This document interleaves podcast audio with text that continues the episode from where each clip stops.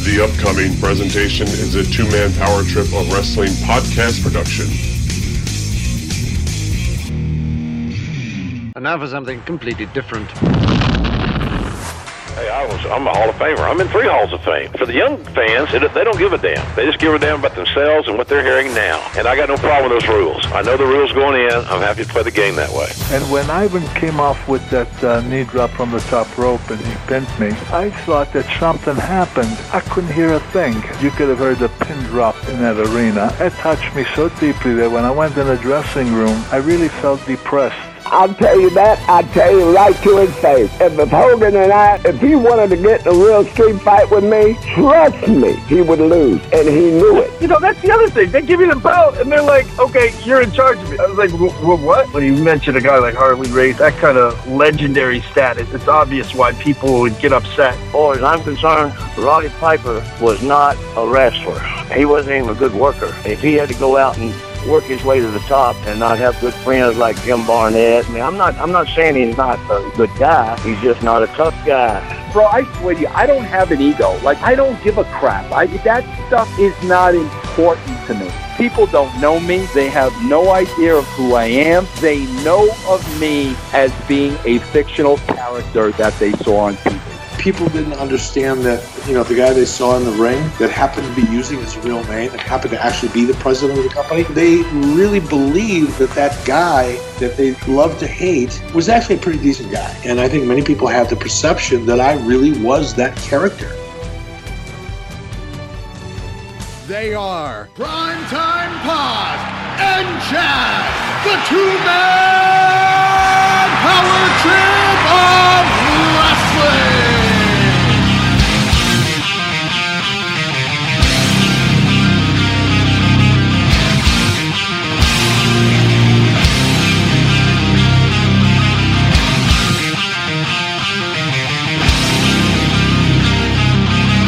Rice and left, and he drives Mantell into the... Watch out, he's got that bullwhip. There's Shoe Baby right in the end. He caught him in the throat. I told you, Dutch Mantell's not going to stand for this. Well, abuse. And the referee saw it, he said, ring the bell. That's Mantell. He's going for that bullwhip. He's going to light him up, brother. The referee said, ring the bell. It's all over. There's Brian charging into the ring. Hey, what in the world is Brian Lee? What kind of business has he got getting in this ring? It's Scott Armstrong. Come on, Scott Armstrong is your winner. On a disqualification. Wait a minute, Dutch has got... Hey, Brian Lee, let me tell you one thing. You stick your nose where it don't belong. This whip, I stop a 2,000-pound bull, and you keep messing with me, I'll whoop 75 pounds right off you, brother. Oh, there you have it, Bob. He's not going to take this abuse. That's what the Dutchman, Dutch Mantell says, and fans will be back. Right now, let's take time out for this. Hello and welcome to the two-man power trip of wrestling. I am JP, John Paz, and this is feature episode number 29. Today brought to you and powered by Blue Chew. Stay tuned later on in this very episode and hear more about Blue Chew with an exclusive offer from Chad. So that is Blue Chew and BlueChew.com. Today, of course, this episode is all about Dirty Dutch. Yes, that is Dirty Dutch Mantell. And today we're focusing in on his return to the podcast world as he is returning to MLW Radio for his new podcast, The University of Dutch. And I, of course, will be his co-host going along the ride and taking those road trips with Dutch on MLW each and every week, coming to you very, very soon. We have taped a lot of good stuff, a lot of great content. You know, when it comes from Dutch, I mean, how could it not be great? He's just got story after story after story. You give him one topic, and he is off to the races. Of course, in the first episode, we will be talking a lot about heels. And we kind of go into old school heels, who he thinks is some of the greatest heels of all time. as well as some modern-day heels like MJF, and what does he think about him, and flipping that kid the bird, and kind of being a heel 24/7, so we really do get into that. And, of course, in this episode, in this interview where we finally, after 5 years, have finally been able to get on Dirty Dutch, we talk all about not only shifting over back and kind of rebooting the podcast on MLW, but with the new name. We talk about some career highlights, some different things, maybe a little Jerry Lawler, a little Memphis, a little Puerto Rico, a little WWE, a little old school WWF. So a lot of great stuff today from Dirty Dutch. And of course, if you're interested in hearing more from Dirty Dutch, you can each and every week on the MLW network, on MLWradio.com, coming up very, very soon. And of course, TMPT and the TMPT Empire is doing so many things, not only on our TMPT Empire platform through Podomatic and through our various means, but also all over the place, including Rick Bassman's Talking Tough over on Podcast One, and of course, the franchise, Shane Douglas, a Triple Threat podcast on the Russo's brand, and then, of course, our own flagship show, TMPT of Wrestling.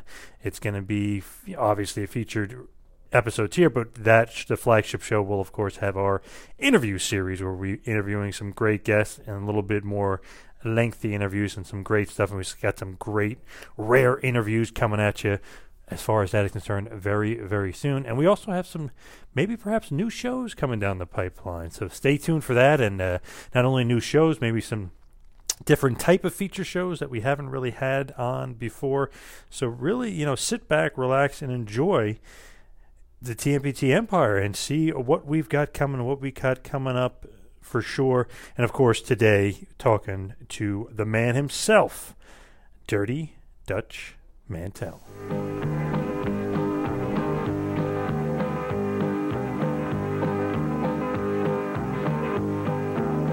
I've got a long list of real good reasons for all the things I've done. I've got a picture in the back of my mind of what I've lost and what I've won. I've survived every situation, knowing when to freeze and when to run. And regret is just a memory written on my brow, and there's nothing I can do about it now. I've got a wild and restless spirit. I got my price through every deed. Fire of a woman's storm, turn her heart of gold to steel. I've got the song of the voice inside me, set to the rhythm of... Joining us on the line right now is a former, a five-time AWA, a Southern World Heavyweight Champion. You may know him as Uncle Zebekiah, Zeb Coulter, Dirty Dutch, but he is Dutch Mantell. Mr. Mantell, welcome to the Two Man Power Trip of Wrestling. Well, I've never been on the show before, and I'm glad to be here, and I'm glad to be talking to you. Yeah, it's crazy. First time on the show. We've tried to get you on forever, but kind of coincidentally, we're recording a podcast with you. It's going to be the University of Dutch. It's going to be on MLW, so it's interesting. Really, the first time on our show is really to promote your show. So what's going on with the University of Dutch? Well, on my first episode, I try to fill people in what happened to the last time that I went around. I was calling it then Down and Dirty with Dutch, and I had a legal hassle with this guy in Seattle that said he had the rights to the Down and Dirty name, the title. And, of course, I was Down and Dirty with Dutch, and it doesn't even match what he had. But he was threatening something to sue me and sue MLW, and it's not even worth that. And the truth be known, Down and Dirty is a common term. It's almost like we the people. You cannot trademark or license, common phrases in the American language.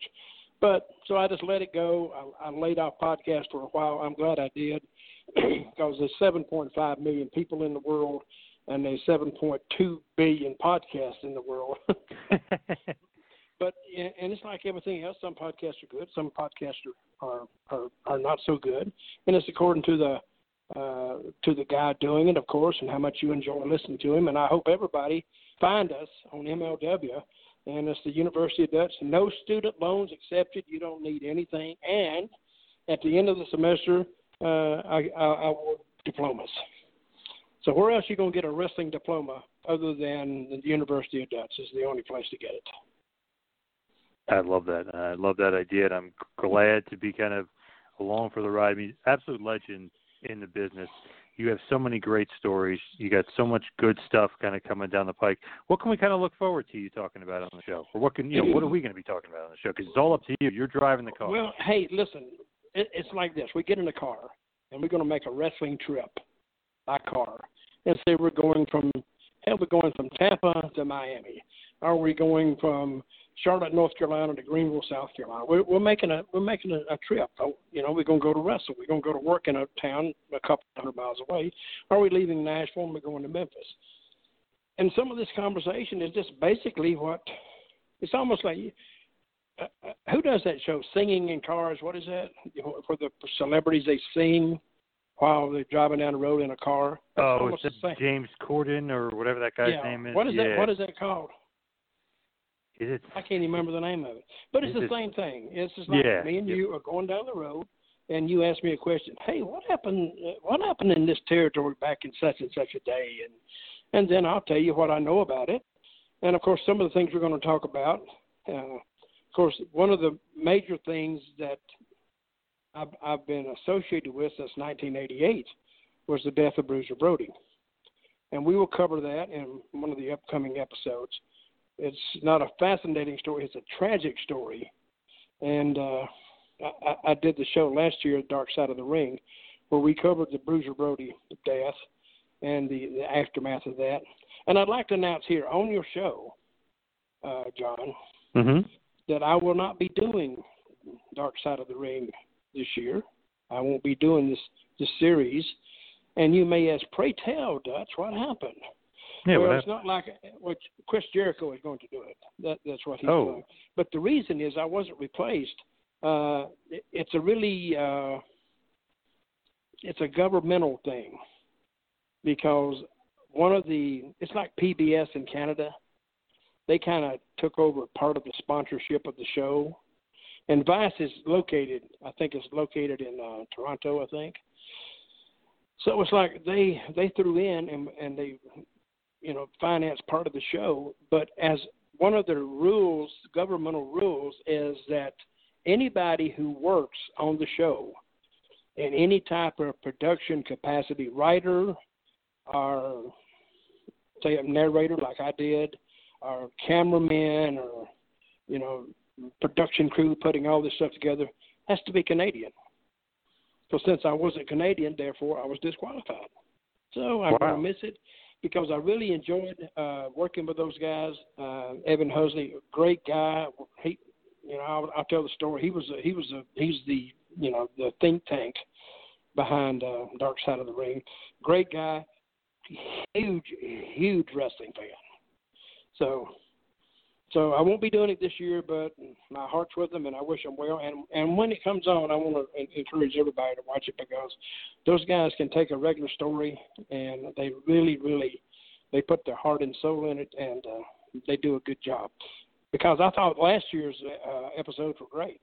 I mean, even when you hit some of the slogans, it would seem like to me still, they're talking about wrestling. And one thing about wrestling fans I've always found, that they're the most loyal group of fans in the world because, you know, football fans, they're fickle. If a team's not winning, screw them, blah, blah, blah. And, of course, wrestling fans can be like that too. But when it's kind of even halfway good, they're always with you. And one thing about wrestling fans, I go to a lot of conventions. So one thing about wrestling fans, everybody's there to have a good time. They're not talking politics and not talking this or wanting to fight. Or they're there to talk wrestling, a hobby that they love, and they love to come and talk to us. And when I go to conventions, it's not to see the other guys because I used to see them every night for like 25 years. I come to actually talk to the fans because the fans, to me, I already know the stories of most of the guys, but the fans, they have some fantastic stories they tell you, and it's very interesting to sit back and talk to a fan and they say, oh, man, I used to watch you and Lawler in Memphis years ago, and I was only like, I'm dating myself now. I was only like 10 years old, and it made me a fan, and, you know, I've always stayed with it. But as you can tell, I have love for wrestling. You have a love for wrestling, and anybody's going to listen to the podcast, I hope they have a love for wrestling too. And then again, if you're listening to the show and you happen to think of a question, hey, just email me at dirtydutchmantell@gmail.com, or you can go to my website, dirtydutchmantell.com, and ask me a question there. And I like to talk to fans and answer questions. So that's, and I started years and years ago, and I have all these old stories. And I tell people, when I first started in the business, I used to get with these old timers. And if, you know, they liked the young guys because, first of all, they just rip you to death and beat the crap out of you. But they didn't really do it seriously. They were like playing with you, because if they didn't like you, they wouldn't have anything to do with you. So I would ride with them to a town, say it was like, I don't know, 150 miles away.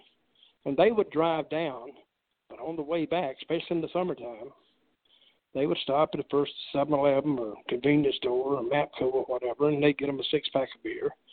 And then my butt would go behind the wheel, and I would drive them back while these guys told these fantastic stories of what happened out in Texas and what happened in Japan and what happened up in Boston one time or Detroit or Chicago.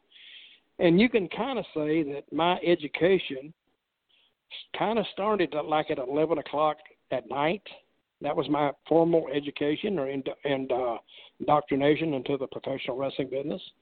And some of those stories, I hope I can remember most of them, because some of them are really, really good. And I'm going to tell them as many as I can remember on the University of Dutch and with you, John. And let me thank you for being the co-host and kind of keeping me on track, because if I don't have you there directing me, if you're not calling the Washington traffic for me, I'm liable to start here and end up way over there somewhere, not even related back to what I first started talking about.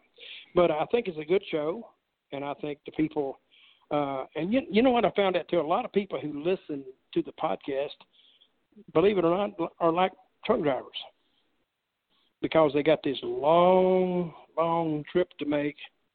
And I can tell you from experience, when you're on those long trips, and we call it, and the truckers call it too, we call it white line fever. And when that white line is going by, zoom, zoom, zoom. If you can have something that will help you pass that time, they're in love with you.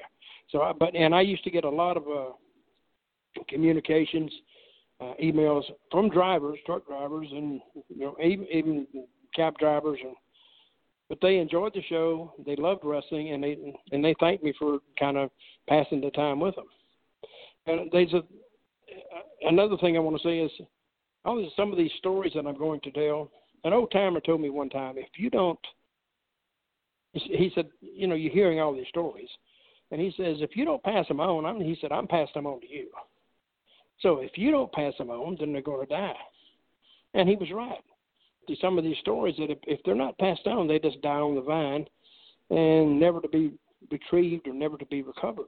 Pass along as many as I can. Of course, I'm going to talk about the days in Memphis, and I'm going to talk about me and Jerry Lawler, and I'm going to talk about days in Puerto Rico where everybody was trying to kill me, and I was running from all the fans and hiding out. And in Puerto Rico, sometimes I couldn't leave the building before 2:30 in the morning because they waited outside, and they would wait outside so long.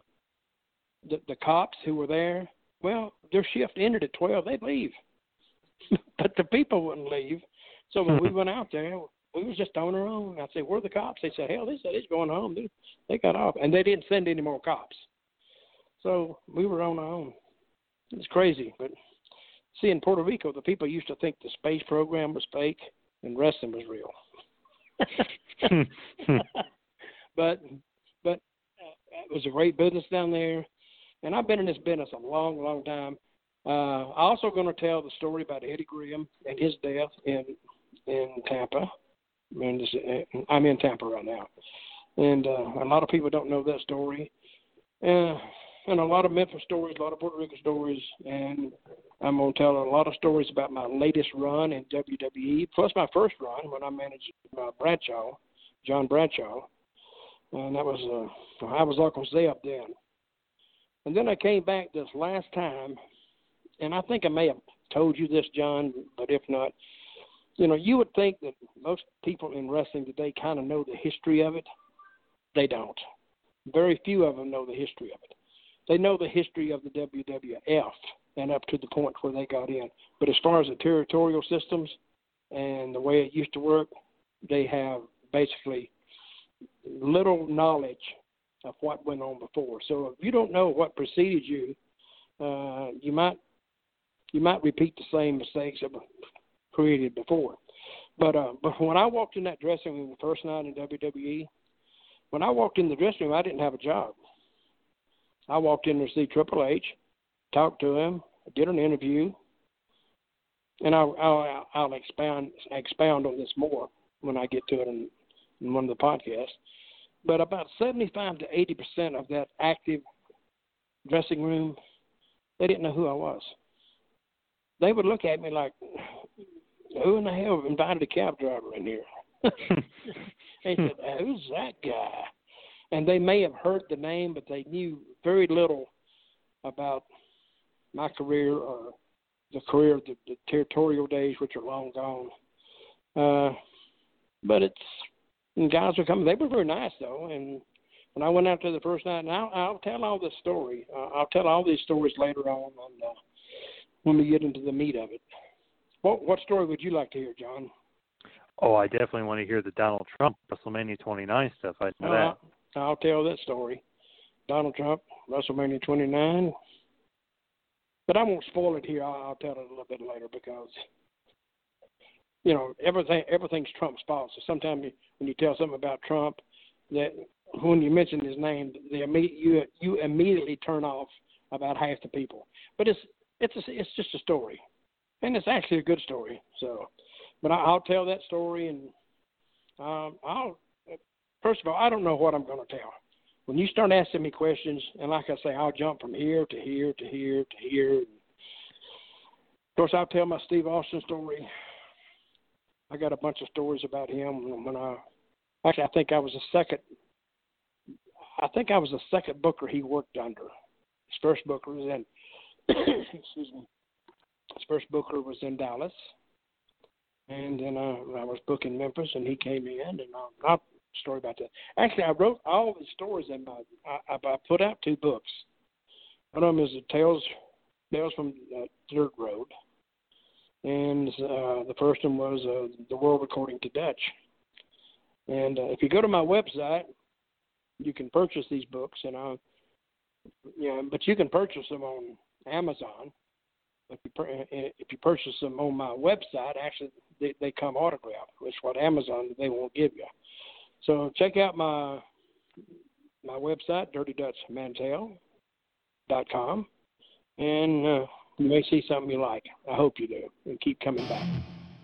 Hey, let's pause 1 second here to tell you about the benefits of using Blue Chew and BlueChew.com. Now, you don't need to be a genius to know the benefits of Blue Chew, but for those of us that need to be enlightened, how about this? It's the first ever chewable, so you don't have to sit in that doctor's office and look like an idiot and wait for your turn. It's got the same active ingredients as Viagra and Cialis, and it's fast-acting, and you can use it on a full stomach. And it comes in very discreet packaging, so your nosy-ass mailman isn't going to know what you're going to be doing and taking care of business in your bedroom later tonight. Head on over to bluechew.com. That's BLUEchew.com. Use the promo code franchise and get your first shipment free and pay just $5 shipping. So bluechew.com, franchise promo code. Take advantage of our very special offer. So get over to bluechew.com right now, because using Blue Chew outweighs any of the other alternatives that are out there, and make your weekend perfect. And why don't you go and spice up the finer things of life?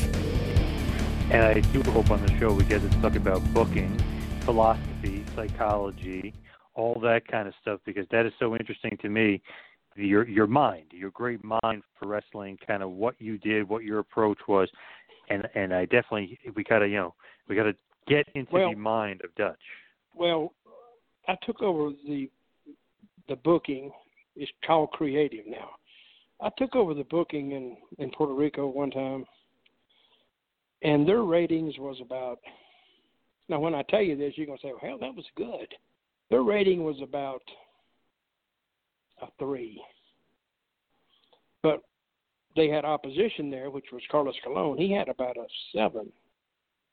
Which you think a 7? Wow, that's huge. Not in Puerto Rico, it's not huge. It's just – a 7 for wrestling is like the lower end of the scale to what it used to be. So I took over this company. They was doing about a 2.3. And when I took it over, I told the guy who owned it. He was called Victor Quinones. And some people may recognize the name. He worked with Wings, the Wings Group in Japan. But I took it over, and it was about a 2.7. But I told him, I said, guys, and I made him mad when I said this. I said, a Viagra commercial will get a 2.5. And they kind of got hot. I said, no, really, seriously. I don't know what y'all been doing.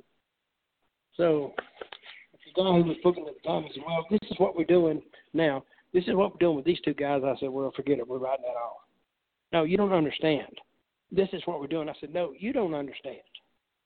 Because is any of this drawing? They said, well, no. I said, therefore, you answered yourself.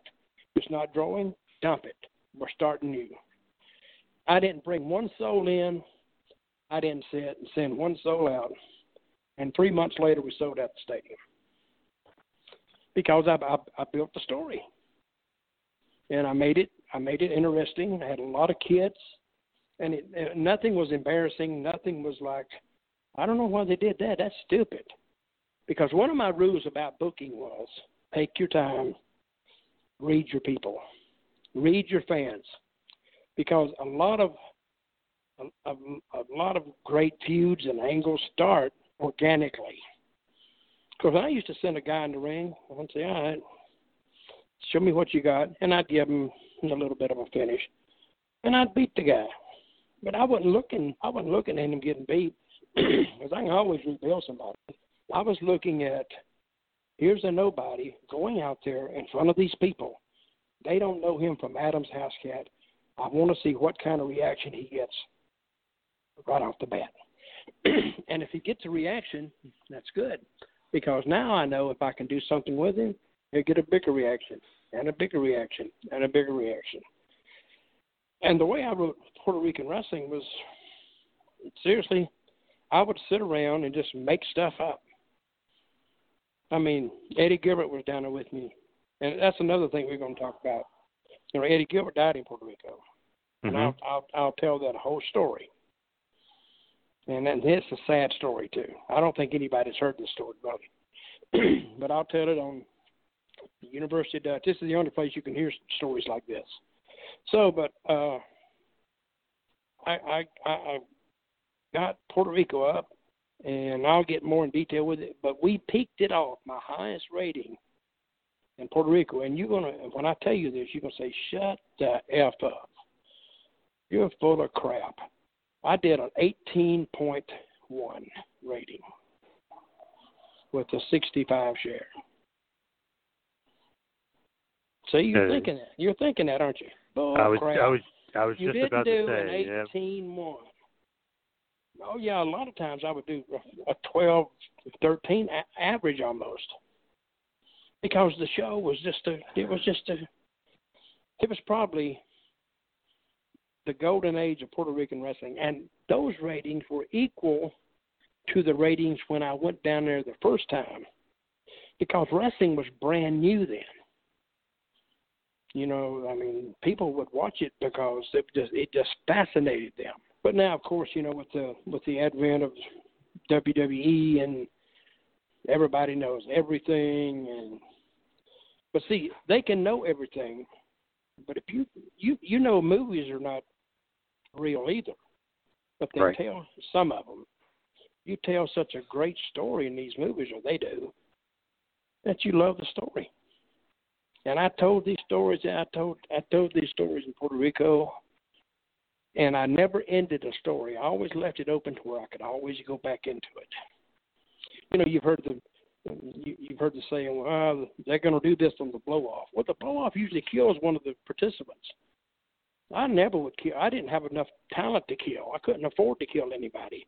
I only had 14 guys, at the most 16. So if I hurt one to where he couldn't go, hell, that's taking 1/16 of my talent roster and making him useless.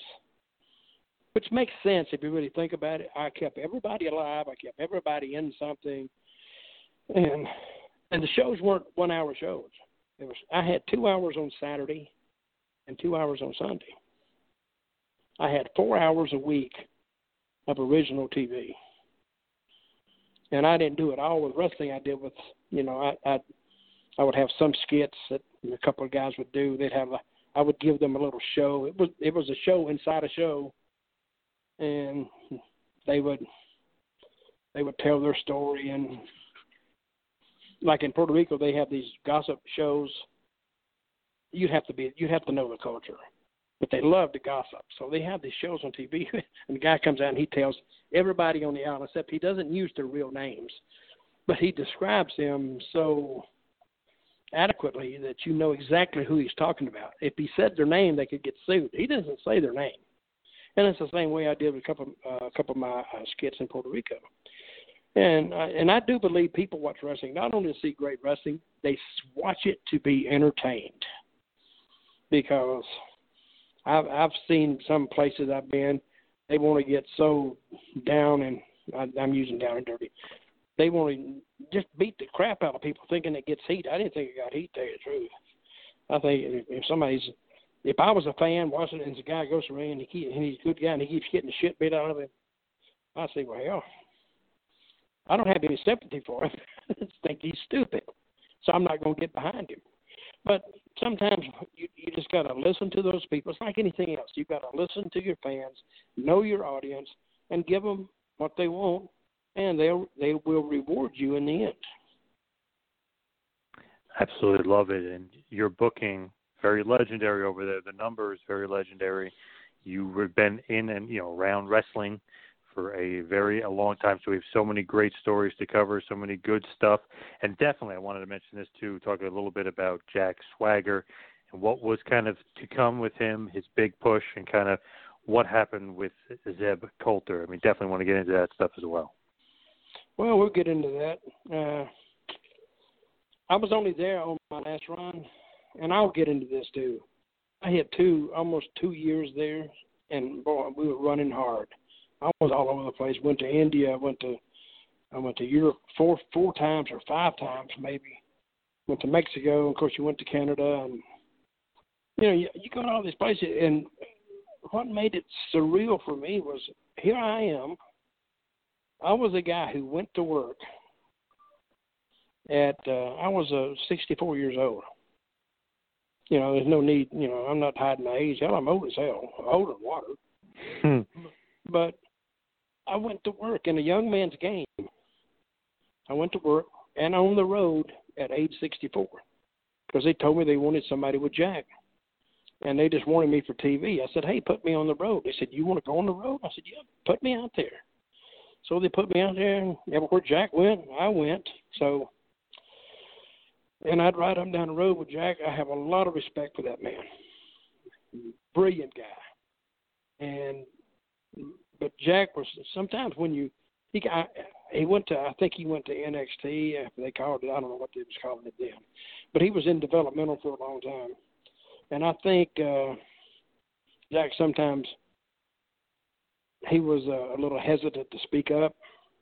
And if you're hesitant to speak up, I mean, they'll just go and do what they want to you with you. But they finally saw that Jack needed a mouthpiece. So, the day I was hired, I hired in Nashville, Tennessee, and I was living there then. And I went down there at 3:30. I met Triple H at 4:30. I did an interview at 5:30. Vince saw it at 6:30. I was hired at 6:32, and I was on Raw Live that night. It's a Monday that night at 7:30. So in 4 hours, I went down there, did an interview, auditioned, talked to Vince, talked to Triple H, and I was on TV, and we were off and running. And that has never, ever happened to my knowledge before. So, and I have a lot of respect for WWE. And if you really think about the amount of work that they put out and the content they put out and the effort they put out, even to put on a Raw and all the pay-per-views, if you really think about it, it's a massive, massive undertaking. Of course, I have another reason to like Vince, because he started the XFL. Because I was telling somebody, I said, hey, all the Super Bowl happened now, and then the college playoff happened. And of course, my team lost. Clemson lost. But now here it is, February. Now, what am I going to do to September? I'm not going to sit back and watch that bullshit basketball or baseball. Damn sure not soccer. What am I going to do? I'm not a car racing fan. What am I going to do? And then Vince, he had the answer. And he had it before, but he got screwed up. But now he's revamped this, the XFL. And now I can sit there and I can enjoy it. It's actually very good football. Have you watched it? Yes, very entertaining. Are you a football fan? Yes, yep. Well, it's wide open. It's all offense. It's what people want. And I like their scoring systems, and I like their kickoffs and their extra points, because that's different. Now people they know the rules. And now you can sit back. Of course, I don't really have a team yet. And what I find fascinating is Vince owns every team. Where else are you going to see that? But yeah, I have a lot of knowledge, a lot of stories, and I'm asking everyone, if you want to hear some good bull crap, because John puts up with it, he's going to put up with it week after week. So, but good stories, and we're going to tackle some things that aren't usually tackled on podcasts. Like one thing I was thinking the other day: how did wrestlers years ago? How did they get paid? Did you know? You know, John? No, that is one of my topics for you. That I took a note down. I definitely want to talk about that for sure. Well, it's one thing about it, we got paid weekly, sometimes very weekly. That's an old joke. But see, a lot of people don't know this, and they've tried to explain it to me. And I will go into the relationships between talent and promoter. And sometimes it wasn't very good, and it wasn't even good to be around it, because a lot of antagonistic comments were made, and a lot of threats, and sometimes it actually boiled over into actual physical fights.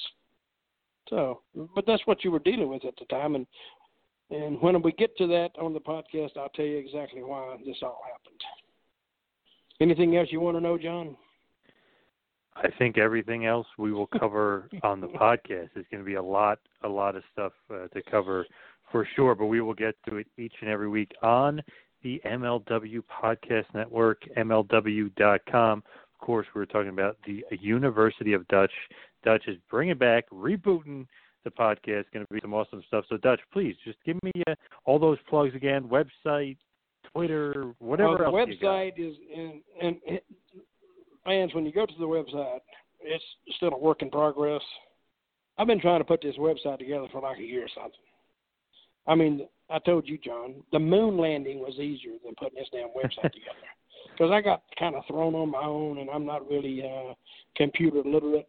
But it's at dirtydutchmantell.com, and I usually try to put a blog up and tell a story on there, and I have a picture of the week, and you know, I got a lot of stuff to go on there, and I think you'll enjoy it. And if you want to catch me on Twitter, Dirty D Mantell on Twitter, or Dirty Dutchman 1 on Twitter, and I think it's Dirty Dutchman 1 on Instagram, which I have to reboot, John. Yes. Because I was on it, then I went off of it, then one of your friends offered to help me, and so I'm going to take him up on that. So I'm going to try to get it up to speed, and once I get it up to speed and I start talking, I think everybody's going to enjoy it. Awesome, awesome stuff. And one more time, that is the University of Dutch coming back to the MLW Podcast Network. It's going to be an awesome, awesome podcast. Stay tuned to us and to Dirty Dutch for more details about the release date, but it will be released very, very soon, and it's going to be awesome. So MLW fans and wrestling fans alike, everybody watch out for Dirty Dutch, because Dirty Dutch is coming back with a vengeance. Thank you, John, for being with me. I think everybody's going to enjoy it. I'll see you next time. Thanks for listening to the 2-Man Power Trip of Wrestling. What the world is downloading.